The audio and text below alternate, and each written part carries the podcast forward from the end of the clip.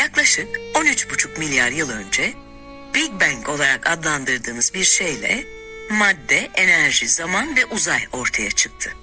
Evrenimizin bu temel özelliklerinin hikayesine fizik diyoruz. Bunların ortaya çıkışından yaklaşık 300 bin yıl sonra madde ve enerji atom adını verdiğimiz daha karmaşık yapılar ortaya çıkardılar. Bunlar da zamanla birleşerek molekülleri oluşturdu. Atomların, moleküllerin ve aralarındaki etkileşimin hikayesine kimya diyoruz. Yaklaşık 3,8 milyar yıl önce Dünya adı verilen gezegende bazı moleküller organizma adı verilen oldukça geniş ve karmaşık yapılar oluşturdu. Organizmaların hikayesine biyoloji diyoruz. 1980'li yıllardan sonra yani modernizmin etkisini yavaşlayıp postmodernizmin etkisinin artmasından sonra hayatımıza hızın etkin bir şekilde giriyor olmasından sonra biz uzun metinlere dayanamaz olduk. Yani herhangi yaşadığımız bir problemin cevabı da olacak olsa uzun bir kitapta olması hoşumuza gitmiyor. Şöyle şeyler istiyoruz. Biraz bunda yazılımcıların da etkisi var. Arkadaş lütfen bana maddeler halinde anlat. O yüzden işte aç kalmanın dört kuralı. Sabah uyanmanın üç kuralı. Lan sabah uyanmanın kuralı mı olur işte yani sabahleyin uyanıyorsun. Hayır işte sağlıklı ve mutlu bir şekilde uyanabilmek için üç kural falan. Mutluluk da bu arada anahtar kelimelerden bir tanesi. Bu, bu dönemde yaşıyoruz. Postmodernizmin etkisi. Hatta post-truth'un etkisi. Herkes haklı. Herkesin bir fikri var, işleyişi var. Bunun sonucu olarak biz uzun metinler okuyamıyoruz. E, haberlerin kendisini manşetlerinden anlıyoruz. Twitter'dan tüm dünyayı ve felsefeyi yorumlayabiliyoruz. Bu ister istemez başka bir düşünme yöntemini taşıyor hayatımıza. Bu da tümden gelim. O küçük parçacıklar yaşamımızın temel problemlerin çözümü olamıyor ne yazık ki. O küçük parçacık bilgiler, parça parça bir yerde gördüğümüz birkaç cümle ya da birkaç öngörü, bakış açısı. Hem onları ayıklayamıyoruz, temiz hale getiremiyoruz.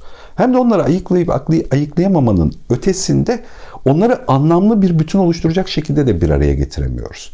O yüzden birisi bizim için yapılmış, nitelikli, yapılmış, organize edilmiş, hazırlanmış bilgileri bir araya getirir ve onları da anlamlı bir bağla, birbirlerine bağlarsa bunlara, bu içeriklere bayılıyoruz. Bugün böyle bir kitaptan bahsedeceğiz. 2015 yılında hayatımıza giren Sapiens.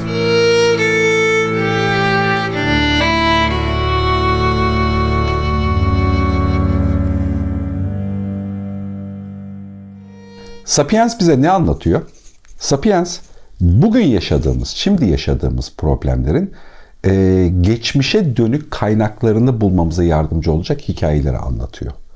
Parayı, kadın erkek ilişkisini, hayvanlarla ilişkimizi, kalabalıklığımızı, tüketim alışkanlıklarımızı, kapitalizmi, şimdi sorguladığımız hayatımızdaki kritik bir sürü kavramı gerçekten hani tek tek eşeleyerek tarihin içerisinde e, onların nasıl başladığını, nasıl dönüştüğünü, hikayelerin bir sonraki hikayeyi nasıl oluşturduğunu, fizik dünyanın bize oluşturduğu etkilerin nasıl hikayelere dönüştüğünü, o hikayelerin yeni hikayelere nasıl türediğini anlatıyor.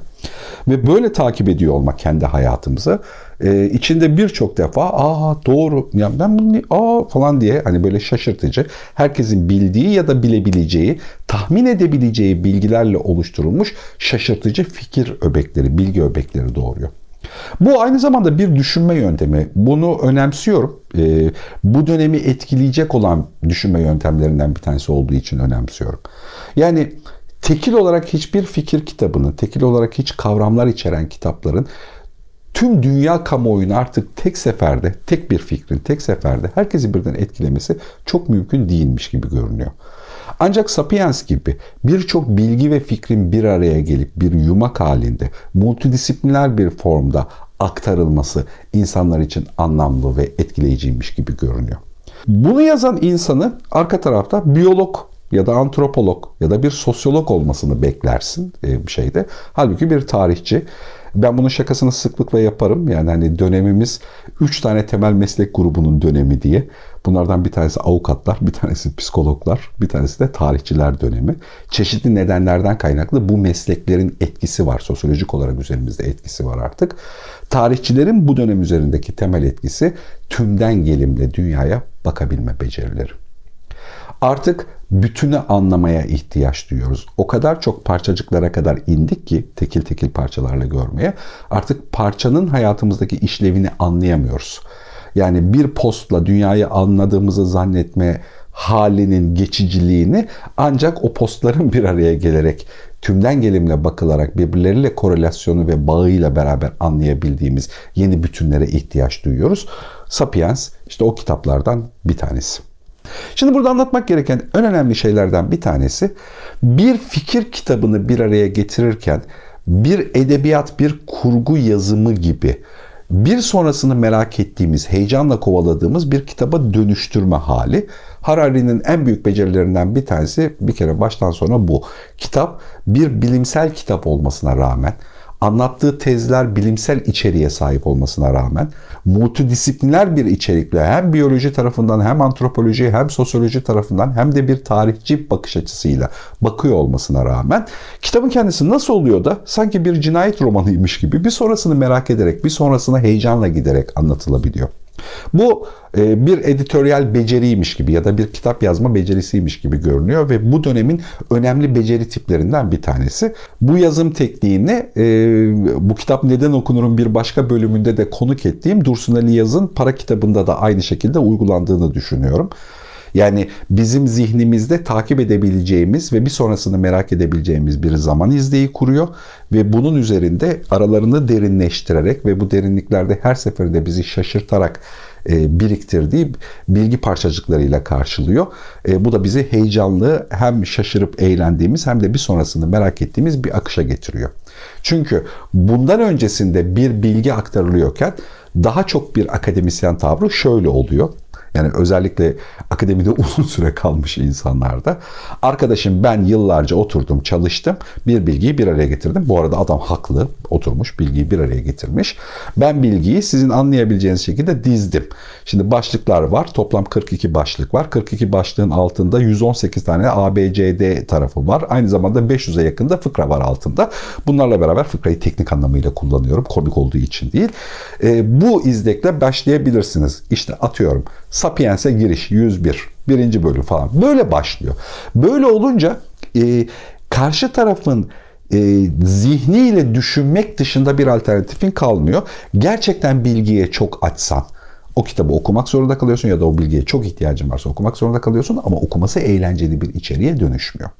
Halbuki bilim artık mecburi olarak toplumun ihtiyaç duyma seviyesini tipi değiştiği için toplumun tüketeceği bir içeriğe de dönüştü. Birazcık bunu da fark etmek gerekiyor. Yani zaten 200 yıl öncesine kadar bilim diye bir şey sorgulanıyordu. Yani bilimsel bir şeyin kendisi sorgulanıyordu.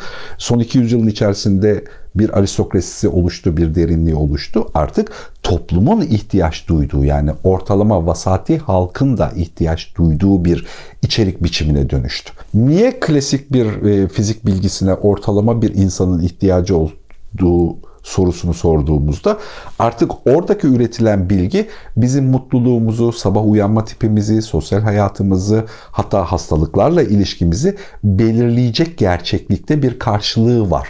Bu bağı insanlar ortalama eğitim seviyesindeki bir insanda kurabilir durumda. İlgili herkes takip edebilir durumda. Artık çok uzak değil.